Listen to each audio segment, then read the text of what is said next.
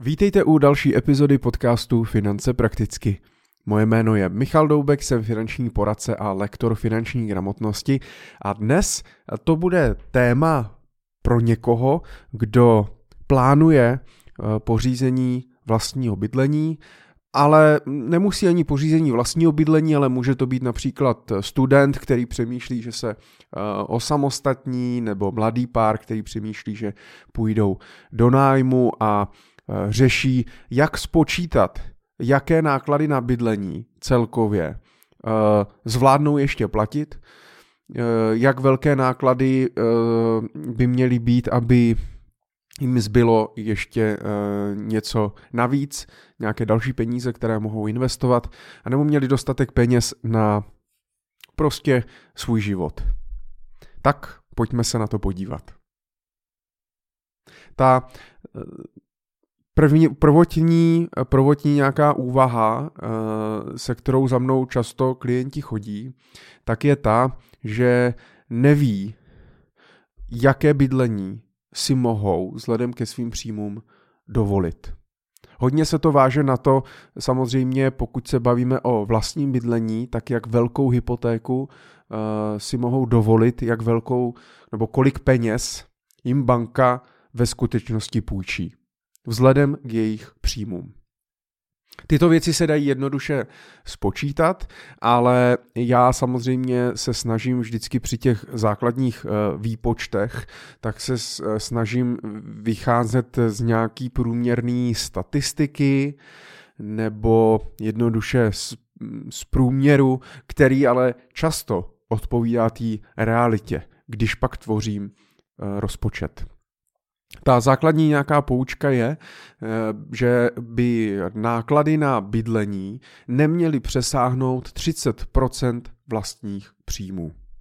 To znamená, že pak jednoduše uh, vezmu kalkulačku, a nemusím ani kalkulačku, pokud jako rodina vydělávám 100 tisíc měsíčně, tak náklady na bydlení by neměly přesáhnout v té ideální variantě 30 tisíc korun měsíčně.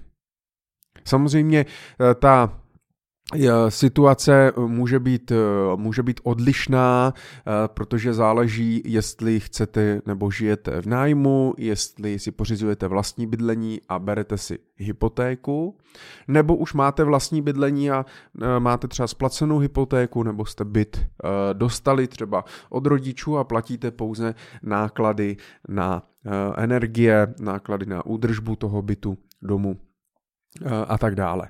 Nicméně pokud se budeme bavit o té nejčastější variantě a to je to, že mám nějakou hypotéku a k tomu nějaké náklady, náklady na bydlení, tak těch 30% je takový, takové ideální, ideální poměr, ideální číslo. Proč vlastně 30%? Tak je to i z toho důvodu, že když si vezmu celkový koláč svých příjmů, tak je, já to nedělám, ale uh, jsou takové metodiky, eh, kdy rozdělují právě na procenta uh, ten potenciální koláč těch příjmů. Takže si řeknu, fajn, 30% je bydlení, 30% je nějaká běžná režie, jako jídlo, drogérie, údržba a tak dále. Pak může být třeba 30% nebo 20% eh, třeba za zdraví, eh, sport, eh, nějaké koníčky, děti a tak dále a 20 nebo 10% na dlouhodobé investování. A takhle si můžete proporcionálně jak rozdělit ty svoje, ty svoje příjmy. Ale ono to, já to nepoužívám, ale ono to většinou fakt vychází, protože pokud, ten, pokud máme dlouhodobě mnohem vyšší třeba náklady na to bydlení, až k hranici 50%, tak eh, to může být problém. A hned se dostanu k tomu, proč. Takže ta první úvaha, kolik vlastně nebo jak velké náklady by měly být, co si můžu dovolit, jakou nemovitost můžu hledat, 30% ze svých příjmů a jste, máte jednoduchý nějaký uh, prvotní výpočet, od kterého se můžete odrazit. Samozřejmě tím, že vzrostly uh, ceny nemovitostí za poslední roky, tak často se uh, s tou hypotékou a teď už s těmi vysokými úroky na úrovni 6%, tak už vůbec ne, ale Eh, často se, eh, jsem se dostával, ten průměr bych řekl, že byl někde 36-37% ze svých příjmů. Já sám mám metodicky nastaveno, že maximálně, co já dovoluju náklady, tak jsou 40% ze svých příjmů. Pokud tam vidím potenciál například růstu příjmů, pokud tam vidím uh, potenciál nějakých snížení, snížení nějakých nákladů a tak dále. Uh, ještě do toho vstupuje spoustu proměných a snažím se i predikovat tu budoucnost. To znamená, že pokud uh, moji, moji klienti hodně samozřejmě pracují v tom IT sektoru nebo lékaři, právníci a tak dále. To jsou obory, které mají potenciál pravidelného nějakého růstu, třeba růstu mest, omezený, omez, je omezený možnosti nějaký výpovědi jednostranný ze strany zaměstnavatele a tak dále. Tak tam můžu třeba riskovat trošičku víc, pokud jsem v nějakém oboru, který eh, ten potenciál nemá. Naopak, ještě teď třeba očekávám, že může růst pravděpodobnost eh, snižování stavů u mýho zaměstnavatele, nebo jsem prostě podnikám a jsem v oboru, kde nemůžu tak jednoduše promítnout eh, zvýšené náklady do zvýšení, zvýšení cen a tak dále, tak tam bych zase naopak byl opatrnější.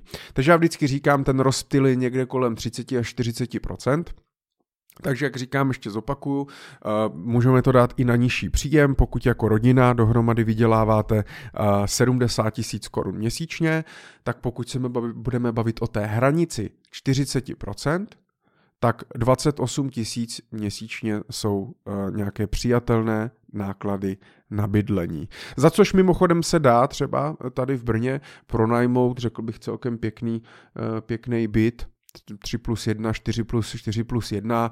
A vím, že kolega Tomáš Rusňák za podobné peníze si i pronajal dům někde, někde u Plzně, takže dá se, dá se i dům za nějakých 30, 35 tisíc měsíčně. Takže i v tom nájmu i ten nájem se, se, se dá a u toho nákupu té nemovitosti tam e, vždycky bude záležet, e, jaká bude úroková sazba, pokud si půjčujeme samozřejmě peníze na hypotéku nebo půjčujeme si od banky, od banky peníze.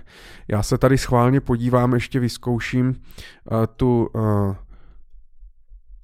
kalkulačku. Tady je právě přesně ten problém těch zvýšených úroků a proč vlastně zamrzl ten trh nemovitostí a zamrzl trh hypoték nových. Protože při 6% sazbě tak uh, pokud bych se chtěl, pokud bych měl 70 tisíc měsíčně, chtěl bych se držet do 40% nákladů a vezmu, že třeba 4-5 tisíc měsíčně budou náklady na inkaso a elektřinu, a tak eh, hypotéka na 4 miliony korun je 24 tisíc měsíčně. Takže si můžu eh, v tomto případě půjčit maximálně 4 miliony korun, pokud mám něco našetřený, eh, například 1 milion korun mám našetřeno, tak vím, že si koupím byt maximálně za 5 milionů korun, což třeba pro rodinu s dětmi eh, nebude asi nic moc, protože třeba v Brně eh, nějaké rozumné 3 plus jedničky tak jsou, začínají někde kolem 6,5 milionů korun. Takže v tomto případě třeba zase je to pro mě benchmark, že vím, že si to teď nemůžu dovolit. Na druhou stranu, a je pro mě třeba lepší nájem, na druhou stranu, pokud úrokové sazby klesnou na 3%, eh, což se očekává někdy v průběhu roku 2024-2025, eh, tak eh, za 4 milionovou hypotéku už budu platit necelých 17 tisíc, takže pokud bych se chtěl dostat v podstatě na tu stejnou splátku jako při dnešních sazbách, tak mě půjčí zhruba o milion a půl korun navíc. Takže 5,5 milionů korun by dělala splátka nějakých 23 tisíc korun. Něco, k tomu budu mít třeba milion korun ze svého a už si budu moct tu nemovitost pořídit. Takže je do toho, háže do toho vidle spoustu proměných, je to o tom si to spočítat a pobavit se o těch scénářích a možnostech. Proč ale já nahrávám tady tu epizodu, je i to, že Měl jsem právě schůzku nedávno s klientem, který se dostal do situace vzhledem ke zvýšeným nákladům energií, převážně za teplo, kdy třeba v Brně teplárny zvedly uh, cenu o více jak o 100%, tak pokud máte velký byt nebo velký dům, tak se to samozřejmě na těch energiích uh, promítne. A my jsme se dostali do situace, kdy uh, náklady na bydlení uh, přesáhly nebo jsou někde kolem 47%, takže dostávají se k půlce toho, půlku toho, co vydělají, tak dají za bydlení. A samozřejmě v tom rozpočtu je pak hnedka vidět, že nezbývají peníze na investice, nezbývají peníze, museli seškrtat eh, nějaké náklady třeba na zábavu, eh, potraviny tam prostě musí být, ale zrušili nějaké cvičení nebo nějaké mus, eh, kroužky, museli si udělat revizi pravidelných pladeb jako Netflix, HBO, nějaký cloudové služby a tak dále, jestli to opravdu potřebují. A to je právě to. To je ten problém, že pokud my bychom, nebo pořizujeme už v prvopočátku eh, bydlení které nás bude stát půlku toho, co vyděláme, tak to bude mít obrovský vliv na náš nějaký sociální, sociální a společenský život, protože nebudeme, nezbude zbývat na to, aby jsme šli někam do kina, aby jsme šli někam do restaurace, aby jsme si mohli prostě pořídit eh, to, co eh, to, co chceme a to pak může mít vliv samozřejmě na naši psychiku, na naši pohodu, můžeme se začít hádat. No a věc jako splnění vlastního bydlení eh, se může stát noční můrou a naopak se tady ten sen může rozplynout a dovést tu rodinu až třeba k rozvodu. Eh, ty příklady nebo ty případy jsou, možná je i znáte kolem sebe.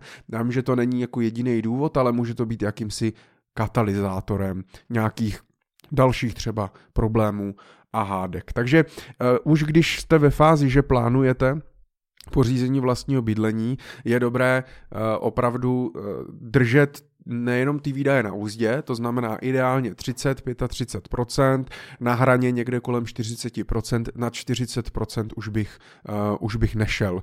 Pokud neočekáváte nějaké výrazné zvýšení příjmu nebo nějakou injekci finanční dědictví nebo od rodičů a tak dále, uh, tak bych do toho nešel, bylo by to pro mě příliš velké riziko a pokud na to teď nedosáhnu, tak jednoduše prostě počkám rok, dva, tři, počkám, našetřím si ještě víc, víc peněz, počkám, až se situace uh, ustálí a nebudu hnát ten svůj rodinný rozpočet do uh, příliš velkého, uh, příliš velkého rizika. Takže toto je nějaká základní myšlenka, kterou jsem, chtěl, kterou jsem chtěl předat, když budete plánovat.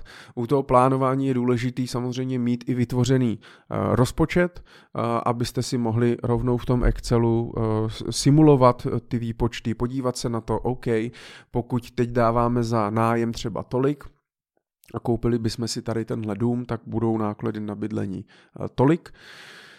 A e, co to udělá vlastně s naším cashflow? Co to udělá s tím, že nebudeme moc investovat třeba na další, na další cíle? Je pro nás to vlastní bydlení opravdu natolik velkou prioritou, nebo půjdeme radši cestou e, toho, že hmm, chceme víc šetřit na rentu, nebo pro děti, nebo budeme potřebovat ještě třeba nové auto a tak dále? Tak samozřejmě u toho plánování ty věci jsou je vše, jsou spojené nádoby. Musíme všechno vzít, všechno vzít v potaz a jde o to udělat si jakousi predikci a nějaký scénář A, scénář B, scénář C a podle toho se rozhodnout, uh, jakou cestou půjdeme. No a když se ještě zastavím chviličku u těch hypoték, tak eh, tam je to celkem eh, jednoduché. Eh, dneska se můžete odrazit od nějakých těch v podstatě limitů, které určuje Česká národní banka, to znamená DTI, DSTI, možná jste o tom slyšeli, což určuje, kolik vlastně vám banka může půjčit na základě vašeho, vašeho příjmu.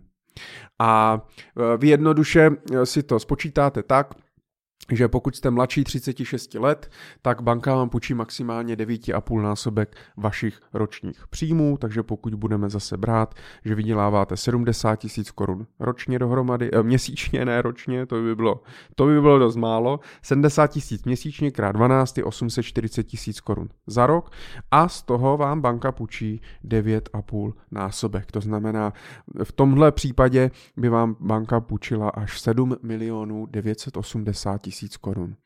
Což by mělo stačit. Bohužel je tam ještě druhý ukazatel a to je DSTI a ten sleduje výši, eh, splátku, výši splátky té hypotéky a poměr k vašim příjmům, který vlastně by neměl uh, přesáhnout uh, opět určitou hranici.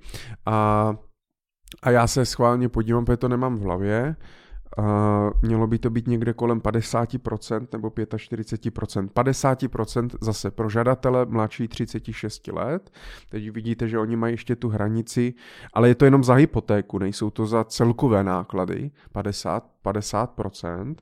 A pokud bych teda vzal samozřejmě dneska teda půjčí mě na základě DTI 7 milionů 980 a při dnešních sazbách, tak jsme při této hypotéce na splátce 48 tisíc měsíčně.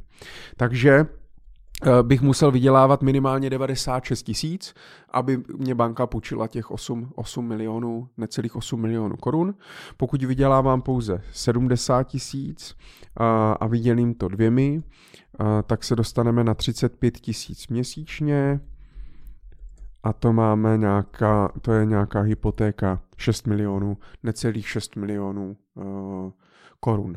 Tak to jsou takový prvotní čísla. Já vždycky samozřejmě, když za mnou přijde klient, tak první věc, co vezmu, tak roční příjmy, vynásobím 9,5 a uh, mám první číslo, potom samozřejmě řeznu DSTI, takže se podívám do 50% uh, nákladů příjmu měsíční splátky. A třetí číslo, který je pro mě nejdůležitější, je, jak to odpovídá právě tomu reálnému rozpočtu. Takže musím se podívat, jaké mají náklady dneska na ten život a co udělá, pokud bychom měli náklady na bydlení 20 tisíc, 25, 30, 35, 40, co to udělá s cash flow, co to bude znamenat pro splnění mých budoucích finančních cílů eh, a tak dále. Takže dávejte si, na to, dávejte si na to pozor, opravdu nestojí za to si zdánlivě splnit svůj sen, eh, pořídit vlastní bydlení eh, na úkor toho, že potom budu sedět eh, prostě doma na sedačce a koukat na televizi, protože na nic jiného mi nezbyde peníze a věřte, že je to pak dost, dost stresující. Přirovnal bych to možná i k tomu, jako když si třeba člověk půjčuje peníze na něco, například na, nevím, třeba na dovolenou, ale nebo i na auto, na který třeba reálně nemá a díky tomu, že si ale půjčí třeba další peníze, tak si koupí eh, dražší auto, No a máte z něho samozřejmě radost do první splátky a vám vyprchá během měsíce dvou, tak vyprchá radost z toho nového auta, pak už vám zbyde vlastně jenom ta splátka. Pokud, a já jsem to zažil, pokud ta splátka bude prostě příliš veliká pro váš rozpočet, tak pak z toho auta už ani nebudete mít radost. Naopak vás to auto začne štvát a u toho bydlení je to bohužel stejné. Takže plánujte, plánujte s rozmyslem, mějte eh, rozpočet, udělejte si jasný kroky, co je potřeba udělat. Pokud byste s tím potřebovali pomoc, tak eh, nejjednodušší cesta je jít na www.naučmese.cz, najít si tam mě jako lektora a já tam mám vlastně základní kurzy jak na osobní finance, kde právě pracuji s rozpočtem, anebo kurz jak na pořízení bydlení, kde vás provázím eh, celým procesem toho, jak naplánovat, pokud někdy v budoucnu chcete mít vlastní bydlení. Pokud zadáte slevový kód finance prakticky, tak budete mít i ty kurzy o 20% levnější. To máte jako dárek, že jste doposlouchali tuto epizodu až eh, do konce. A eh, pokud samozřejmě budete chtít individuálně to řešit, můžete se ozvat i napřímo. Tak držím palce při plánování a pokud eh, jste ve fázi příprav na pořízení vlastního bydlení, tak držím palce, ať se vám všechno podaří. Mějte se krásně a ať se daří.